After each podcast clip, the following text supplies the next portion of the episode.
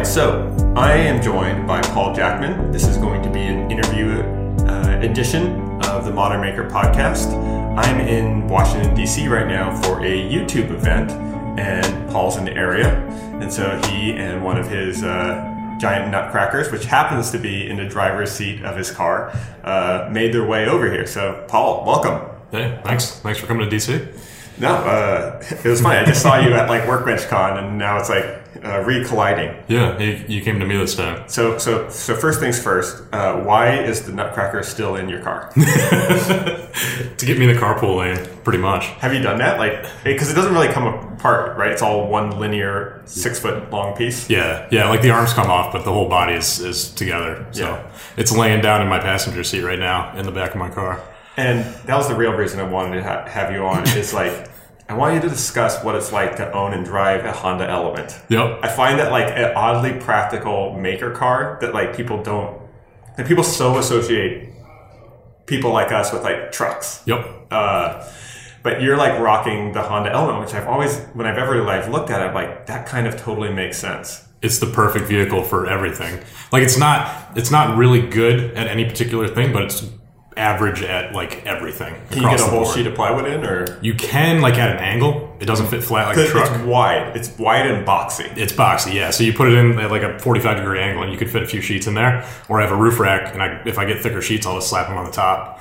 But like eight foot material will fit in if you, like the Nutcracker, you put the fa- passenger seat folds completely flat and the back seats fold completely flat. So you can put eight foot material from the front to back. Yeah, that's- basically at the glove compartment all the way to the, the back of the car. It's like a compressed minivan or box truck. Right. And then the other thing, I, it first caught my eye when I was living in Southern California. I think when it first came out, because they were really marketing it as like kind of like a surf vehicle too, because it's like mm-hmm. it's kind of a waterproof interior. Yeah, yeah, to a point. It's like pretty rubberized. the rubber floors, yeah, the water seats, or the, the, the seats are waterproof.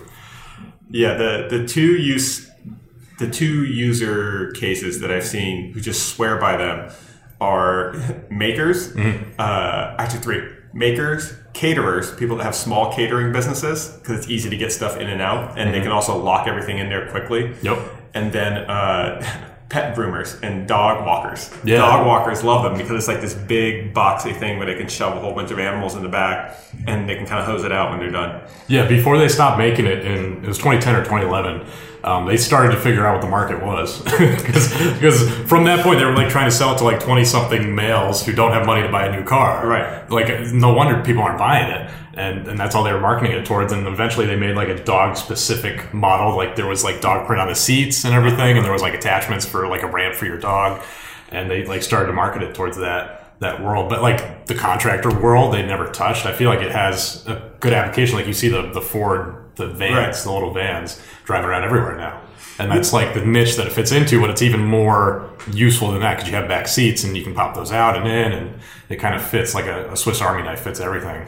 Yeah, I always wonder with like trucks, like, like it's funny because like electricians and plumbers tend to go more the van route than the mm-hmm. truck route, and I feel like a lot of like the the carpenters and stuff that go with the trucks, it's not so much because of an actual assessment of utility. It's more because they feel like that's kind of what they're supposed to go with. Yep. Um, Yeah, the number of messages that I get from people like that on, on Instagram, whatever, when I post photos of the element, they're like, oh, you got to get a truck.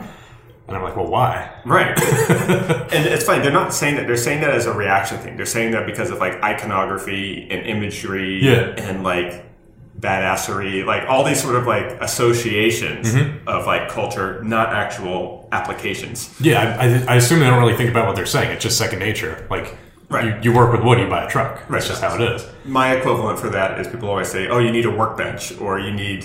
Yep. you yep. need a table saw or these kind of things which they're it's funny these, these things are actually for for reasons often like uh for me it's like the thing i dislike about trucks you know especially doing construction for like a container house is that you can't just if you go inside of a store and everything's in the back it, people can just grab a circular saw out of it Yep. like i like enclosure i like this idea of a mobile lockbox for tools and materials and stuff like that and the one exceptions are when I sort of pick up plywood and lumber. That's the only time I think wearing like an open bed, you know, it is actually desirable or advantageous. But 90% of the time, I want something with like high boxy ceilings where I can fit odd shaped things. Like, Yep. The element you could probably put like a a washing machine or a dishwasher in like upright. Yeah, I've seen uh, people put motorcycles in the back to haul them around. Yeah, yeah, it's funny. Like I feel like pickup trucks are inherently like very, they're, they're not very useful. Like Right. for, for like a very specific use case, if you're like dumping mulch in the back or something, Yeah. like it makes sense. But otherwise, like you can't haul long lumber, Right, it and if you unless have- you have a ladder rack, and if you have a new truck, you don't want to dump anything in the back. yeah, I know, but that's yeah, the fifty, sixty thousand dollar pickup trucks that are Yeah. the market now. You're just driving them around like a luxury car. Although that being said, that Dodge Ram was pretty sweet. It was nice. It was funny though. It was like, the air suspension and stuff. I like know. I just kept hitting buttons and well, the the air suspension was no joke because I mean, I for the construction side, I'm going uh, across pretty rough dirt roads, and I was going like 40 miles an hour, just gliding. yeah, But it was weird. It was like this truck is like really diesel powerful, but it also was like almost too luxurious. Like it made me feel a little bit uncomfortable. There's a little bit of Yeah. a show pony kind of aspect to it. I felt bad putting pallets in the back of it.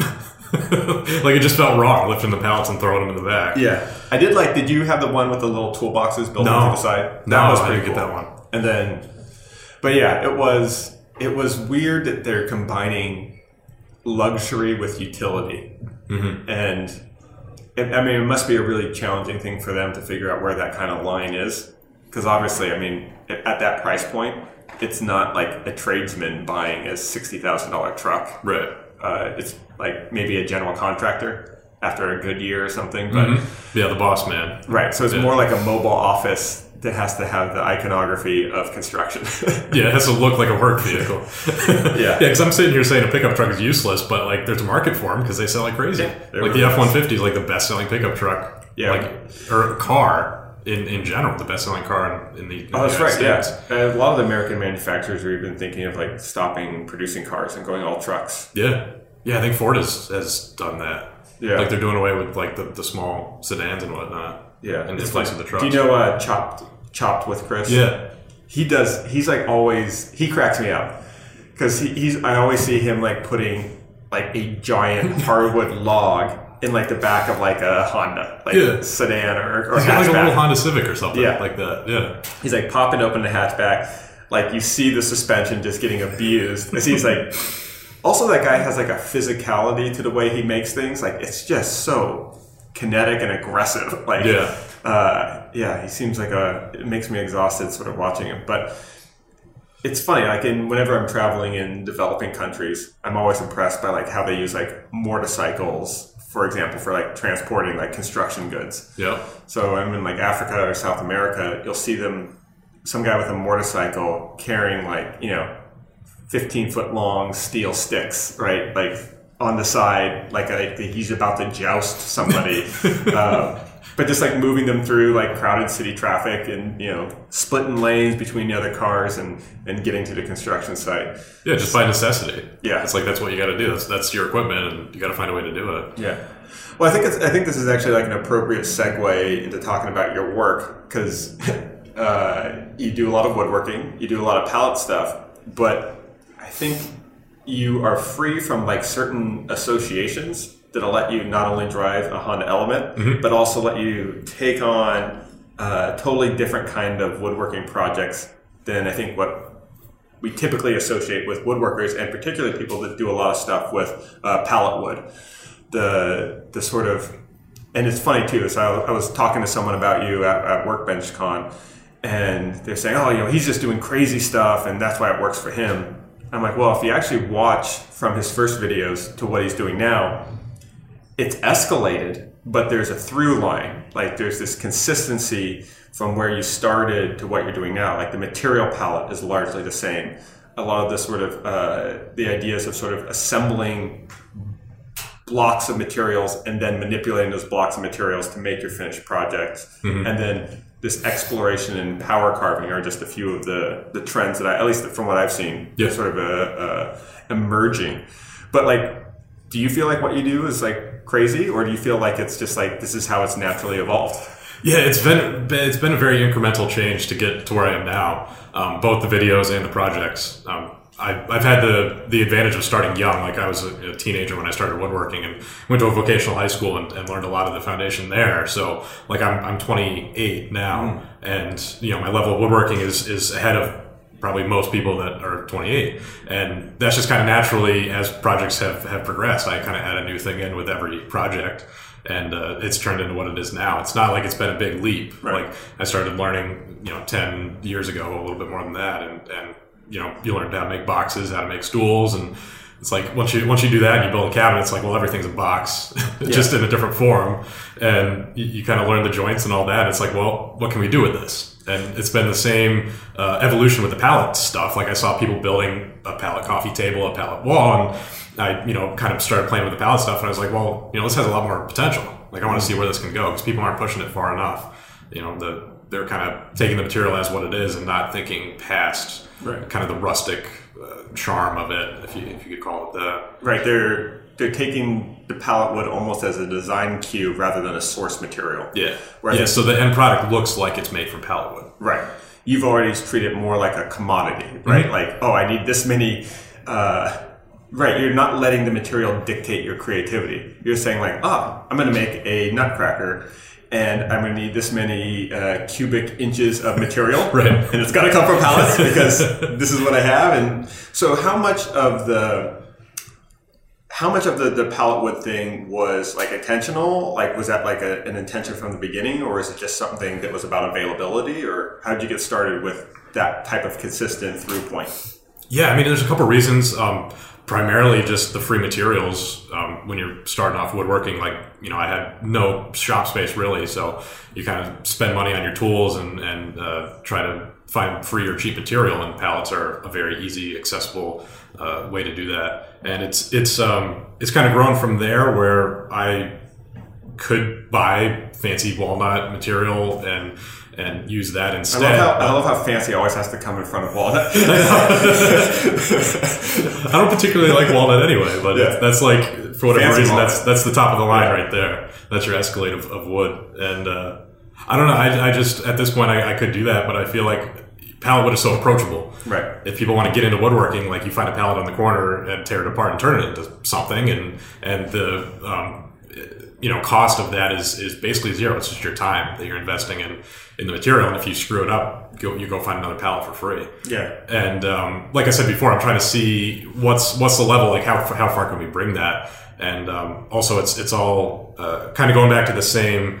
Um, the same thing of just using trash, you know, like I'm a big time environmentalist and, mm-hmm. um, uh, you know, just being kind to the to the planet of you know not throwing good materials away. Right. Um, pallets are kind of a a big focal point of that. Like right. the number that you see in, in, the trash is just crazy.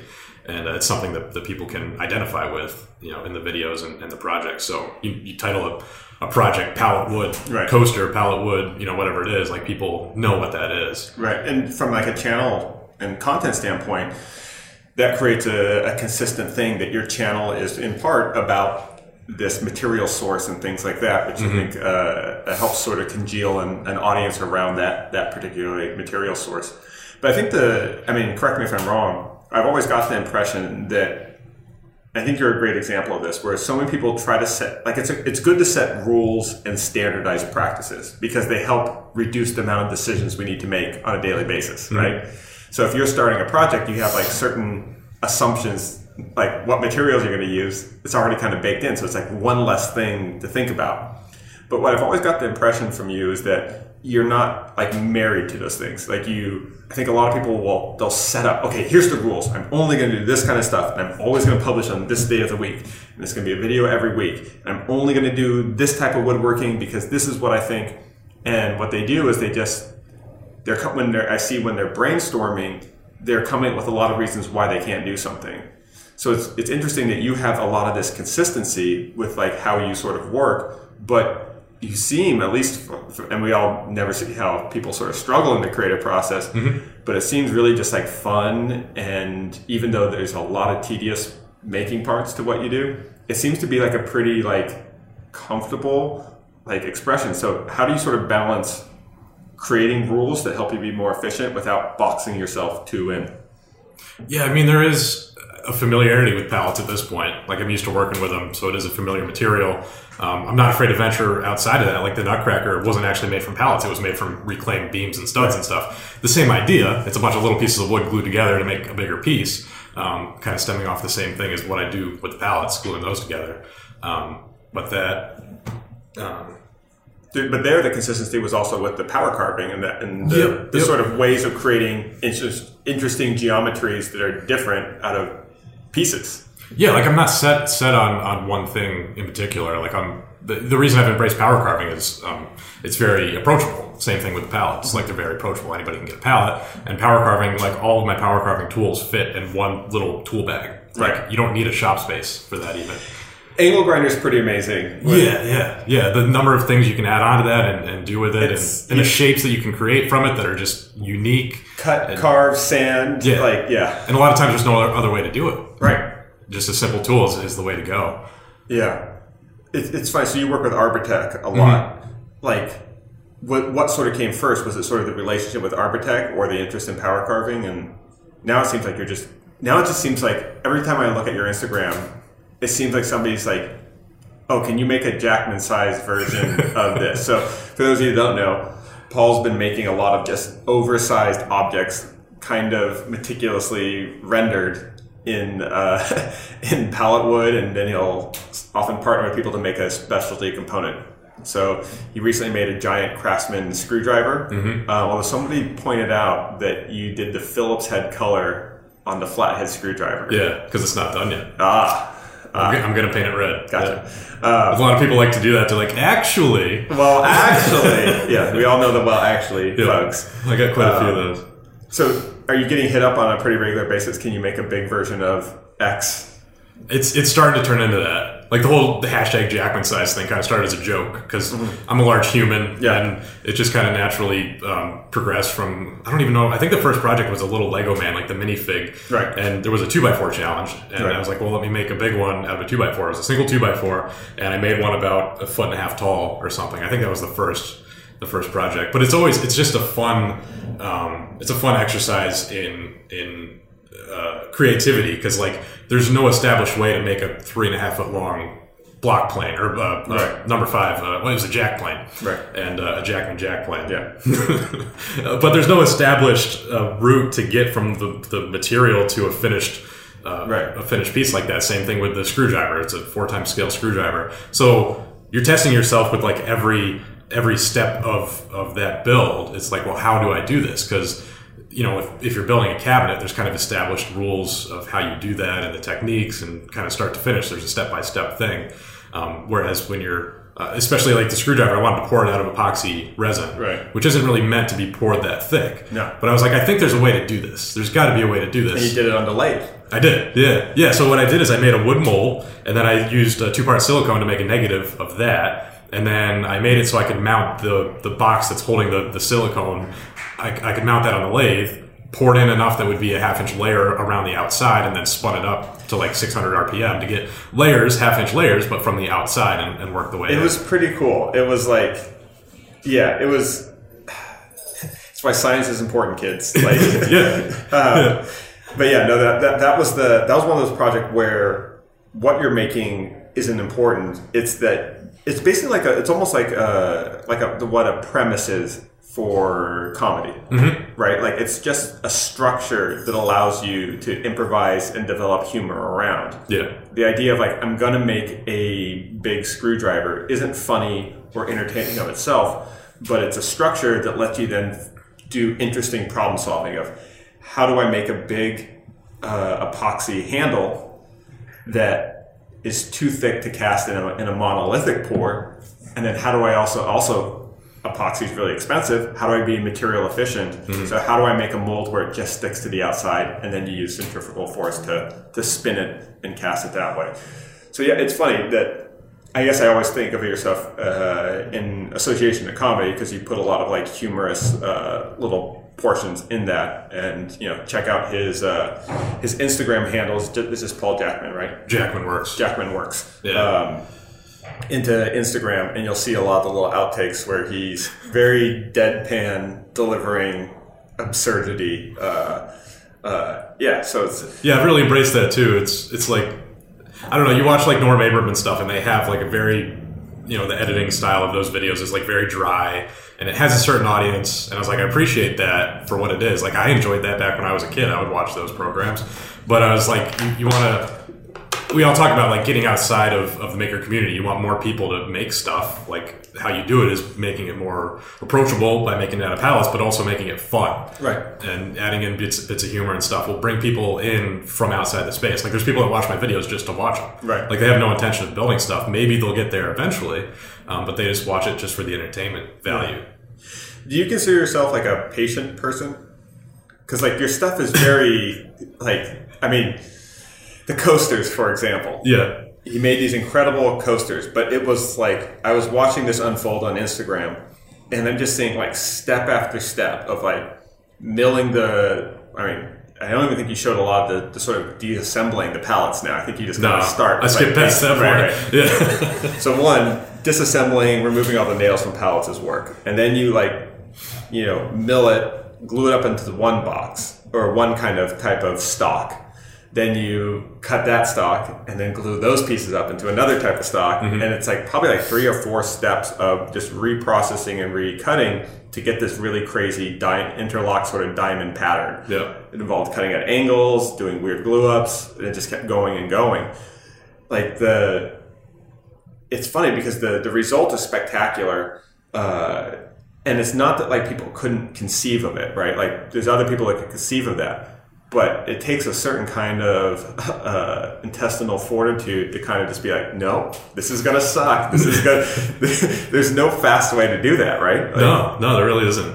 And like you were saying before about the comedy premise, like that whole project was basically a comedy premise. It's like we're going to turn pallets into coasters, and it's like what's the the longest route that we can take to get to that finished product. Right. And like I was having so much fun in the Instagram stories because I don't tell people what I'm building. I just kind of tease it little by little and see how long it takes people to figure out. And like I started with a bunch of pallets, I glued them together, and, and there was the, the piece before I started slicing it up was like three feet by two feet, eight inches thick. It was a hundred and something pounds of pallet wood and, and glue. And then I sliced that up. I resawed that into a bunch of slices and then cut that into coasters.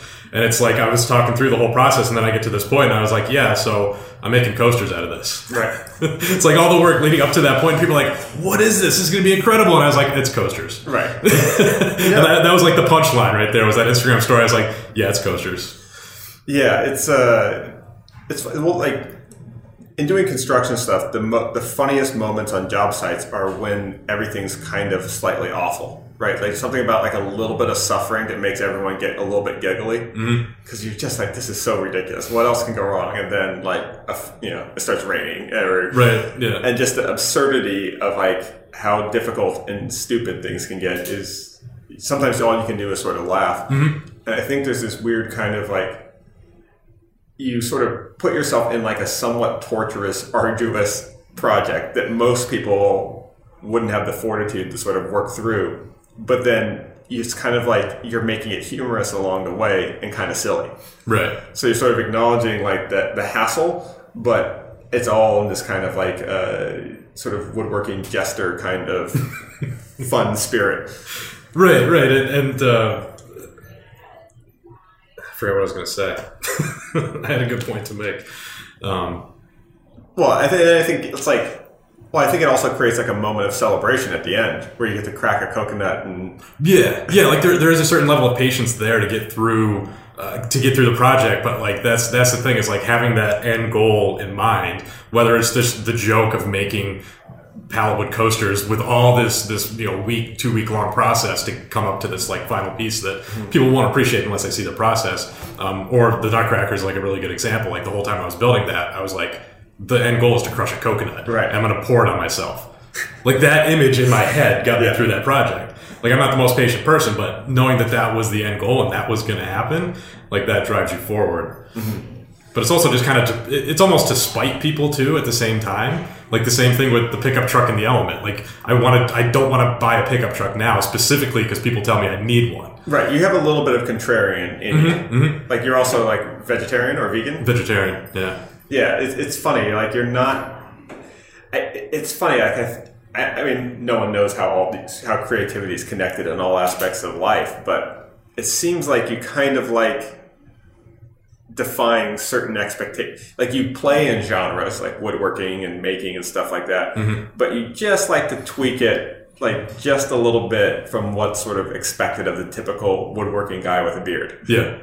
Yeah, because I look like a woodworker. Right. So I, that's the thing. Is like I want to I want to play with that. Right. Like like have some fun with with everything and, and see where you can drive that. Because like that's the thing is when people wall themselves in and they follow like a formula to, to build something. Like this connects to my workbench con talk, Right. which was titled "F the Formula." Right. Uh, me and Zach Herberholz talked about just like if if you're following a formula, like you're never going to develop your own thing. Right. Like you're, if you stay within the lines, like who knows what's outside that, that you're missing. Right. I think it's because people often connect their creative pursuits with identity. Mm-hmm. Right. They sort of like say, "Oh, I'm this kind of guy. Like I'm not, I'm not artsy, or I'm not, uh, I don't have like musical or like soft, soft talented skills or these sort of things." So it's like I ha- I'm a logical, rational, hardworking guy, and therefore. I can't wear bright colors. I need to. I need to do like wear like very sensible shoes, Right. um, and listen to this kind of music, and therefore my woodworking is an expression of this. And I'm re- I get it's a challenge to my identity when I do something that isn't the right way or a practical way or to make a rational uh, product. Yeah, that's the thing. Like people like to pigeonhole themselves to say I'm a woodworker, I'm Right. a metalworker, whatever it is, or like even politically, it's like I'm on the left, I'm on the right. Like Right. the reality is we're mostly in the middle somewhere. There's a range of, of things, and like that's the thing. I don't want to be called a woodworker. I don't want to be a videographer or a comedian. Like I want kind of a little bit of that play with those with those things and see see where that goes. Right, and it's like I don't even know where the future of my business goes. Like right now, I'm, I'm a woodworker that makes videos, but originally it started as a woodworker that made stuff to sell. Right. And now it's kind of focusing on the videos with a, a hint of comedy. So maybe I take the comedy and, and run with that. Right. Like I, I think the the talks about the future of your business is so overstated mm-hmm. because none of us know. Yeah. Like it doesn't mean we don't think about it. It's not. It doesn't mean I don't care. I care a great deal, but I can't control all of it. It's like But- that question, like where do you see yourself in five years? Right. So it's like I don't know what the future of your business will be, but I know what the future of your skill set's going to be because I know what it has been. You get you're going to get better at woodworking. You're going to experiment with new techniques, and you're going to get better at video uh, production. And you're going to keep mixing in more of your personality into it. Like I'd say those are all like pretty safe trends to sort of predict. Yeah. And then whatever your business is, it'll be around those things. Yeah, that's the thing, and that'll incrementally change, just like my channel has and my Right. videos have. Like if you look at my videos from three years ago, like they're they're not very good. but it's like I didn't go to, to school to learn video production stuff. Like Yeah. it was one step at a time. You, you learn how to use a software, and it's like, oh, I want to I want to do this. You know, how do I do that? And you you Google it and figure out how to do that trick, and you kind of file that in, in your library of, of knowledge.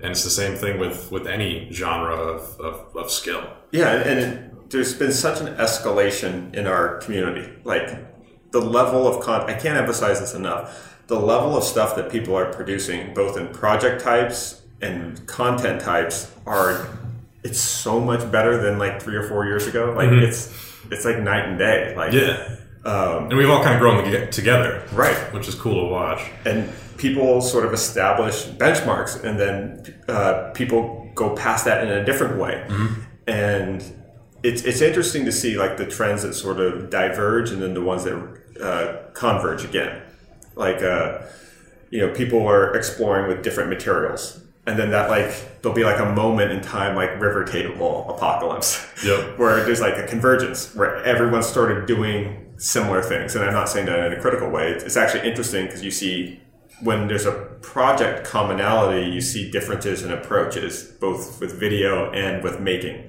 um, and then i think like it's safe to say that river tables are a little bit oversaturated now. I don't feel like I'm hurting anyone's feelings. but now people are taking the experimentation with epoxy and resins and then diverging again and exploring different ways to use them in different types of projects. So I think that's what's really awesome is that there'll be times where things are becoming more similar. There'll be like a knowledge based or a sort of consensus on you know uh, a thorough introduction how to use something effectively. I think it will happen in the future more with digital fabrication. Somebody will do something really cool with a CNC. A lot of other people will, will do similar things with a CNC, and then everything will start to normalize and look like itself. But then people will take that CNC skill that they learned through that normalizing process and then do their own individual stuff again. Um, Yeah, it's been very cyclical. It's fun. Right. It's fun to watch that. Like if you back up and watch the whole space and see see that happen. Like fidget spinners was another fidget thing. spinners, pa- early pallet Pallet. furniture. Pallet, yep. Yeah, pallet's almost been like a longer trend, Right. Which is which is fun fun to see. Yeah, the first wave of pallet stuff is everybody was building kind of like pallet wood boxes, and there's everyone was showing their technique for how to disassemble things, Mm-hmm. and then that kind of saturated, and people are like, "Oh, pallet stuff's dead," and you're like, "Hold my beer." and that mentality's still there, Right. Like even Mike said on the podcast once, he's like, "Oh, pallet wood is like a dead search term, Right. Like he wouldn't make anything from pallet wood." And I was like, "Well, there's, Right. there's still something there." Yes. And it's like he's right in terms of like the, the the common things. It's like people saying that like vegan mm-hmm. restaurants aren't as popular. Right. But but to the people that want that, they're exceptionally popular. Yep. And I get that when I work with, when I try to work with like a network, and they're like, oh, people don't want to see a home building show that's about information and instruction. And I'm like, I know that you're right and that it's not as popular as just before and after reveals. But when you look at the supply of that kind of content versus the supply of this less popular type of content, this will perform better. Mm-hmm. And that's why when people ever ask me for, it's funny. That's why it's it's like I really liked your guys' talk, the sort of F the formula thing, because there are such things as best practices, but they're not always applicable because we don't all have common resources or common skill sets.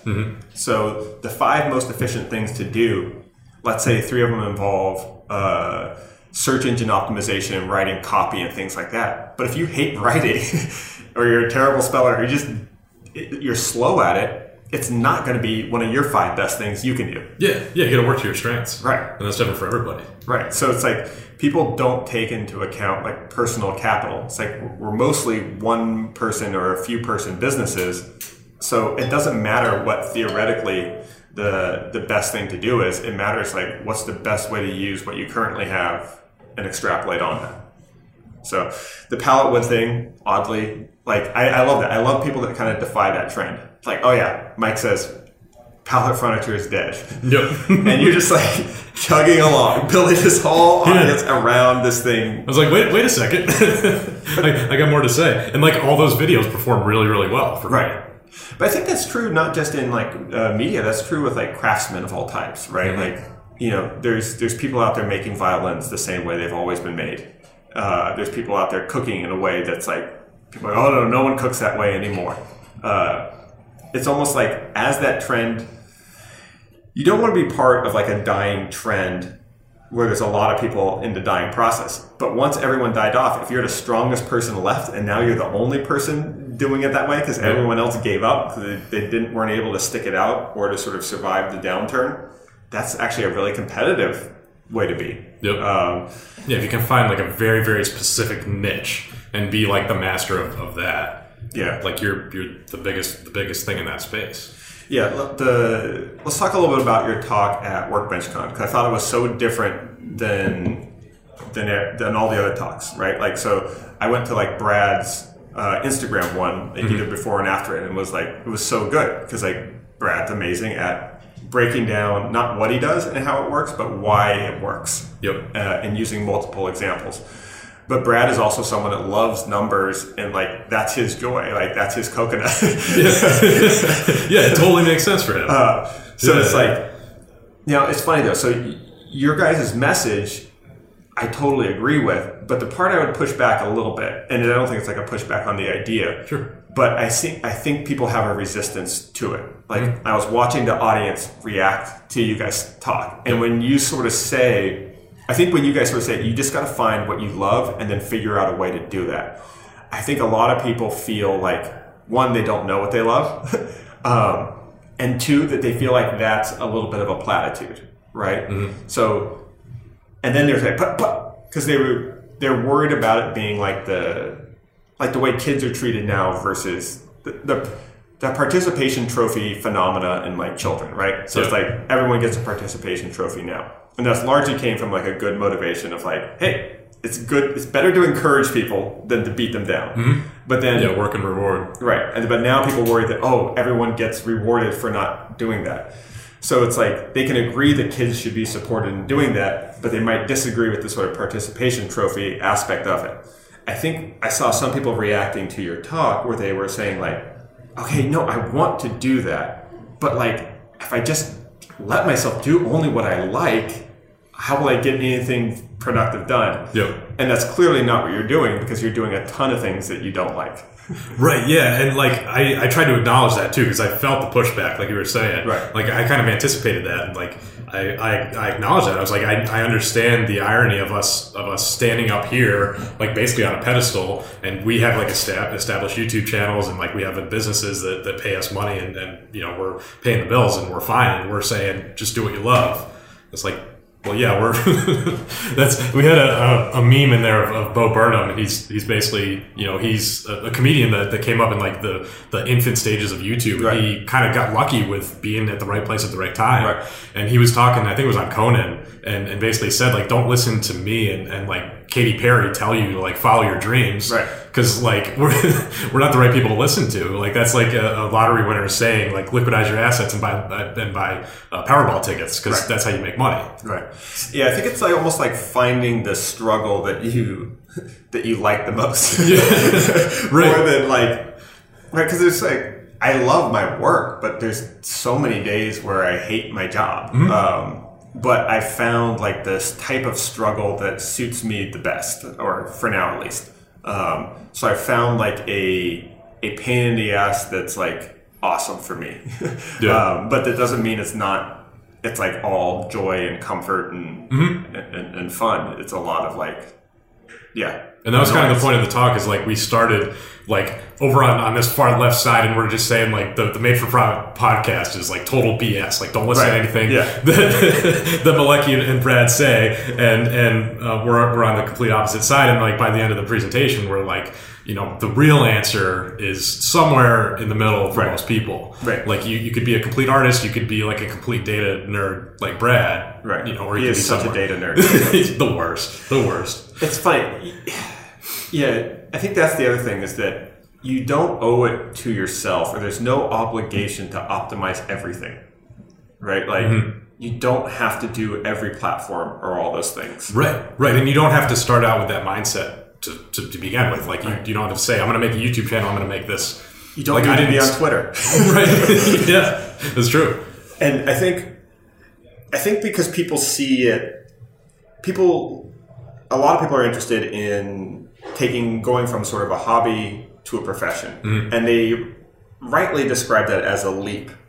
And anytime you take Yeah. something as much of a leap, you're means you're even the choice of that word means you're thinking about it as risk. Yep. And I think people they look at doing a lot of different things as a way of like protecting that, which I actually think the opposite is true. Where it's really just doing that inventory and being like, oh, here's what I'm gonna do, be really good at, and like that doesn't mean I have to do everything. That means I probably only really need to double down on this thing. Um, so I mean, I, I, you know, I would watch, you know, early on, I'd watch like Jimmy's and Bob's videos. I'd be like, okay, so Bob's really good on camera, and he talks to that, and he's just got this like really kind of just like everyman but smarter kind of communication ability. I'm like, okay, I got to figure out how to do that, and I like. I would try to do some things like that. I'm like, this just isn't me. I'm like, well, I don't know. That's good. I, I'll design differently. Um, and yeah, I think that's what's so what's so fun, especially at this last workbench con, is that there's so many people that have like, I guess for lack of a better term, I don't want to be like jinx it, but have like kind of made it, um, that have figured out a way to make a good living doing cool stuff that's representative of them, and the channels are different. There isn't a formula, right? Like, Right, and if you look at those channels too, most people have gotten there by accident. yeah, Like my intention wasn't to start a YouTube channel to, to be my full time job. No. Like I did not envision what it is today. You know, three years ago, basically when I when I took it full time. And and most of the people that you see that are like the bigger channels, it's the same case. Mm-hmm. Like that wasn't the plan. It wasn't to make it a business. And there's a lot of people that ask me. I'm sure the same with you. You Yeah. know, when did I was talking with somebody on Instagram this week, and they're like, I don't know when to take the jump. And it's like, well, you got to work up to that. right. Like it's it's not one one big jump. Like I when I took my business full time, like I had no business doing it. With the, my channel was like twenty thousand subscribers or something, but my wife had joined the Coast Guard at that point, so I had to quit my full time job. So it's like, well, it just made sense. Like I had some savings from my job that I was working in Boston, and I had basically I set my, uh, myself a year. I said, give myself a year, see if I can get it to grow to a point where it's actually making money, and if not, I can go and get another job, no problem. And if it works, I'll keep doing it. Right. And and I kept doing it. So that was just that was my jumping off point, but it wasn't by choice, Right. really. And this is all experimentation. Like you don't know. People want certainty before they try, and it just doesn't exist. Like you mm-hmm. have to experiment. What I think what's great about your portfolio of work is that you're throwing darts at a board and seeing what happens, but you're throwing them in a cluster, right? Right. And that's why I think it is going back to like some consistency throughout your process is you've a lot of people think like experimentation is just trying random stuff and then hopefully one thing hits big. When i think that like effective uh, experimentation is when you're only changing a few one or two variables at a time.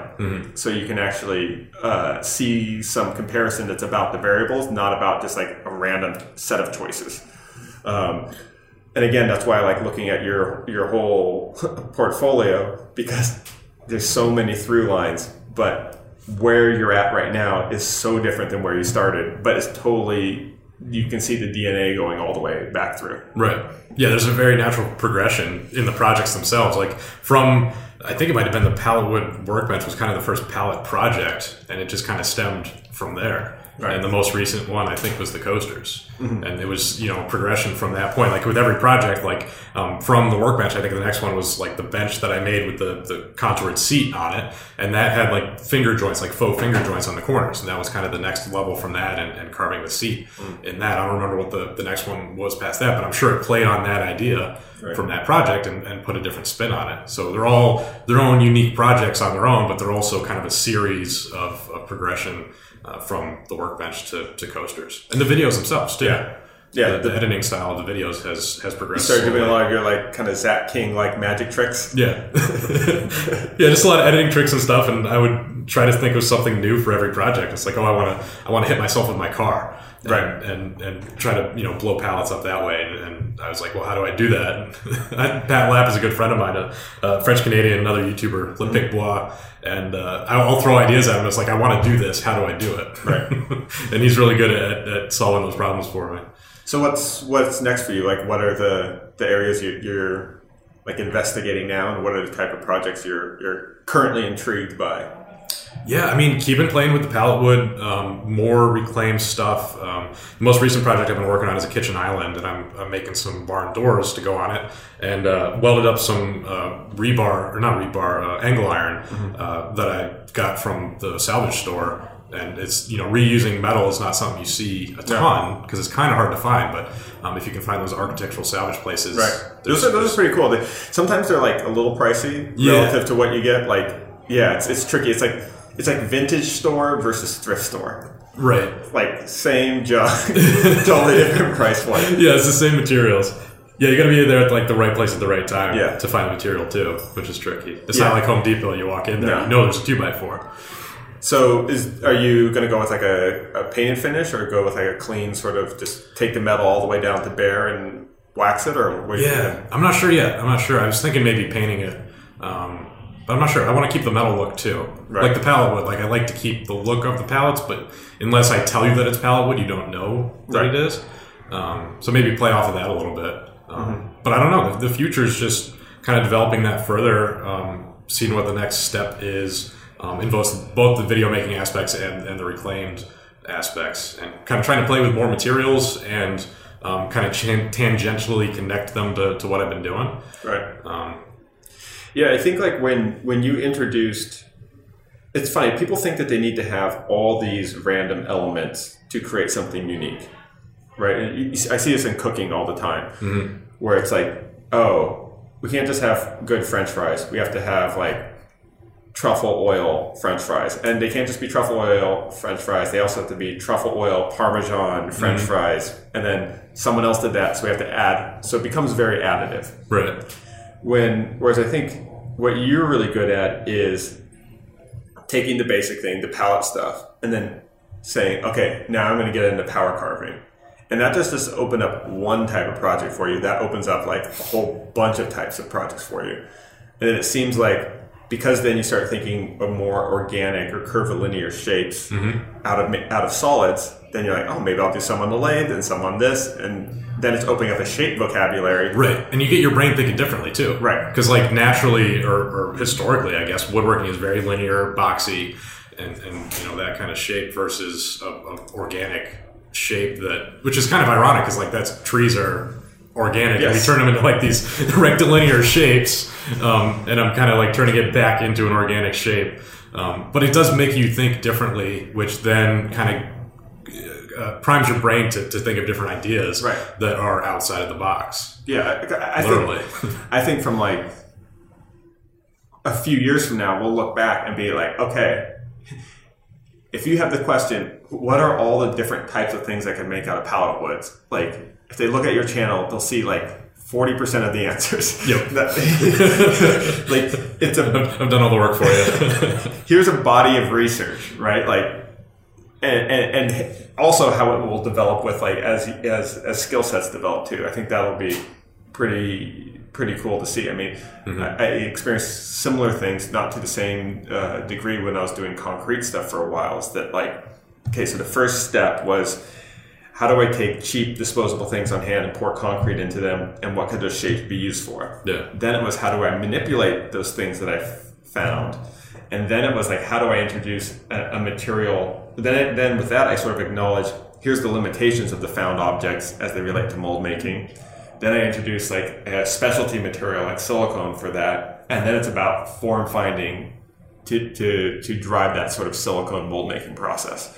Um, but it's so much it's so much less stressful to just take one step with one experiment rather than saying I gotta come up with a video that goes viral that has 800 things that nobody's ever seen before. right. And I gotta put LED lights in it. It's gotta have a resin thing. It's gotta have some glitter.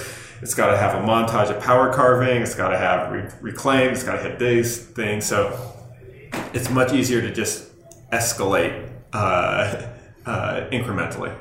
Yeah, and it's funny how, how similar the concrete thing is to, to the pallet wood. Right. Like we've both kind of gone along those routes kind of at the same time unintentionally. Right. Like you search for concrete on YouTube and you're going to find a handful of your videos. And the same thing with pallet wood for Right. me. And just creating a library of content to see, like, you know, concrete is, is like the thing that's holding up every building that everybody's sitting in Right. right now. And pallets are like, that's how everything gets to you. Everything that we have came on a pallet. Right. Yeah. So they come from like the same, the same like just low level of, of like you don't even think about that as a material, and Have you done like much like research or read like about pallets and like just in general like the like do you have like weird pallet knowledge? I don't know a little bit. I mean, the blue pallets, the CHEP pallets. Mm. There's a there's a story behind that. Um, basically, if you see any of the blue painted pallets, they're owned by CHEP, which is like a, a national uh, pallet ownership company. Um, so, like, if you take one of those and, and disassemble it, like you're technically stealing from CHEP. Yeah. It's like they can they can take legal action from Oh, you wow. for, for taking one of those apart. I think it was a Canadian company at one point. I can't remember or Australian. It was some other country, and somehow they're they're all. So It was Australian. That's what it was. It was during the World War II. There was like a bunch of pallets that the U.S. was was um, setting up in in Australia, so they were near Japan and there's like some connection be- between that and what Chep is now. Like I think they had a bunch of pallets there and they left them behind, and then Chep took ownership of the pallets that the U.S. just like left there, and that kind of somehow developed into what it is today. I don't know like from from A to B how that got there, but that's like the the, the birth of of, of that uh, that company. So can you like identify the difference between like a pallet that originated from China versus Russia? Actually, they're probably too close together, but like South America versus China versus Russia versus you know the U.S. and stuff like that, or A lot of them are stamped. So if you see the stamps that they say heat HT, which is heat treated, and then there's usually a, a country code on there, so you can tell what country originated from. Um, there's there's HT and MB, which is how they treat it to eradicate the bugs in the wood. Uh, MB is methyl bromide. It's a chemical they used to fumigate it with, which is now illegal awesome for cutting basically boards. everywhere. Yeah, Pal- pallet wood cutting boards and shot glasses. You know, something stupid like that. And uh, yeah, I get a lot of crap for that, but the, that was like illegal. I don't know, 15, 20 years. Yeah, ago. it was interesting. In, in doing the shipping container house, I was researching just kind of like the flow of containers. Like, where do they come from? Like, Right. how many trips do they, does an average one take before it gets decommissioned? Like, Mm-hmm. you know, what what happens to them? Because they're these things that just travel all over the world. Like, Yeah. if they did like you know bacterial or, or like organic scans of a pallet or a shipping container, it's going to have soil samples from every continent Mm-hmm. on it by the time it's ten years old. Yeah, yeah. Uh, the shipping containers, it's funny. That's like the same thing, but they're more uniform. Whereas the pallets are whatever material is in that local area where they Right, they- and then they just it use like from. harder or like stronger woods for if there's more compression weight on them Mm-hmm. and stuff like that. Yeah, like I got a pallet. It was one of the Coca Cola pallets, um, which technically is property of Coca Cola, but it was in the trash. So Mm-hmm. I took that. I dis- disassembled it because it looked like some real nice material, and it was uh, Cumaru, which is like a Oh, yeah, South yeah, American yeah, hardwood. I've, I've done some. Yeah, it's it's like almost got, it's a little bit lighter than than Ipe. It's like a little more orangish, yellowish. Mm-hmm. yeah, right. but still like really dense and just got the dark color to it. yeah, it's funny. Like, uh, well, it's. I mean, South America. It's like they have like a lot of the pallets that I've seen down there are like eucalyptus or tropical hardwoods. Yep. And a lot of them will have like live edge pieces of tropical hardwoods because those are the plentiful trees. They That's just what they have, They yeah. don't have that softwood kind of. Uh, uh, you know, pine and Mm-hmm. fast growing stuff. It's just they have a lot of like moisture and humidity, and there's a lot of rainforest, so it's these like harder, oily woods and stuff. Yeah, it's like that. lu- luxury material to us. Yeah. Like we'll pay 10, 15 bucks a board foot or something Yeah. for this crazy exotic stuff. And The other time I've seen it, I've seen a lot of like timber strand ones recently. Yeah. Mm-hmm. Where it's like, especially for like heavy machinery, where like the, the the flats will be hardwood, like the, the half inch or three quarter inch like slats, but like the structural members uh, across them are like timber strand. It's not. It's like, have you ever seen that those type of beams? yeah. Uh, yeah, it's like in, it's like a three dimensional elongated OSB, but in volume. Uh, Yeah. and they can actually look pretty cool sometimes too. Yeah, I've turned some of that before just because Yeah. of the, the shape of it's really cool. Cool. So, uh, what have you been uh, watching and consuming from a content standpoint? Um, I don't know. Probably I watch a lot of Rhett and Link, you know, the Good Mythical Morning guys, and uh, particularly if if you've seen my earlier content, you saw the cutting board that I made for Yeah. them, and that they've been doing more like cooking content, so that's been post, uh, popping up more in, in their videos. And uh, recently on on Twitter, there was a clip that a lot of people sent to me. And uh, the cook, myth- mythical chef Josh, they call him, had a, a cleaver and he was like chopping a chicken's head off or something. And it was an end grain cutting board with feet on it. So it's like, that's not a good idea. And he just chopped the board right in half.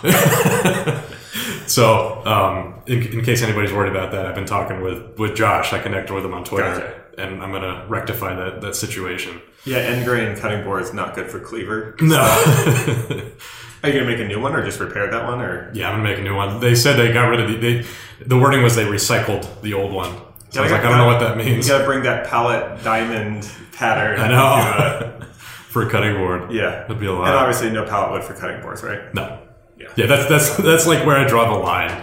Like I made the shot glasses out of pallet wood, but it's like they're for looks. You're And also, it's like the alcohol's probably worse. For more than likely, yeah. Yeah. It'll kill whatever whatever's in the pallet wood. Yeah, I haven't been watching too much YouTube lately. Um, I've been, uh, oh, I've been listening to, to podcasts though. In particular, uh, I've been listening to a comedian named Andrew Schulz.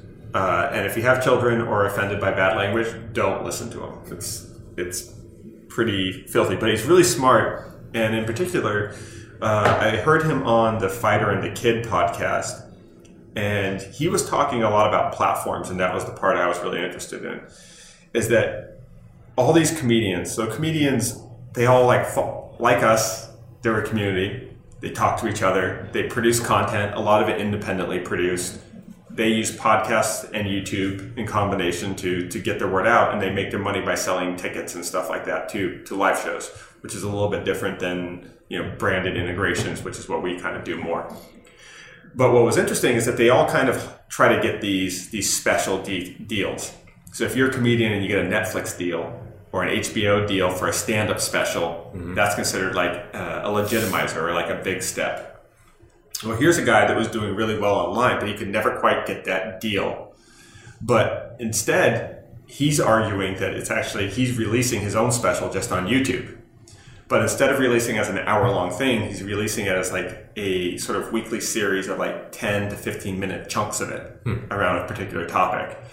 And I'm really interested to sort of watch how I do it. He's sort of suggesting that he thinks he actually might be able to make more revenue off of this because it'll get seen by more people. There's more people have YouTube than Netflix, and right. uh, certainly more than HBO or Showtime or any of those. So Andrew Schulz, um, pretty funny guy, definitely profane, but uh, I always get good ideas on the business side listening to people from other genres talk about it. Because again, it's, it's I think you're absolutely right in your talk saying that there's becomes this over obsession with formula, mm. um, and a good way to challenge whatever formulaic things that we're doing is by to look at other things that work in a completely different way, whether that's pulling from an outside uh, medium. So that would be my pick. Well, anyways, uh, Paul, it's a pleasure. Thanks for joining us, and uh, for the rest of people, well, I'm actually just going to kick it to Mike to do the outro. Thanks, Mike. Awesome. Uh, actually, my name is Chris, guys, but thank you anyways. All right. Well, we are at Benjamin Uyeda, at Four Eyes Furniture, at Modern Builds, and at Jackman underscore Works. Thanks, Paul, for joining us on this one, and I'll keep it shorter than what Mike likes to do, and it's late at night, so I'll just say good night. See you next week.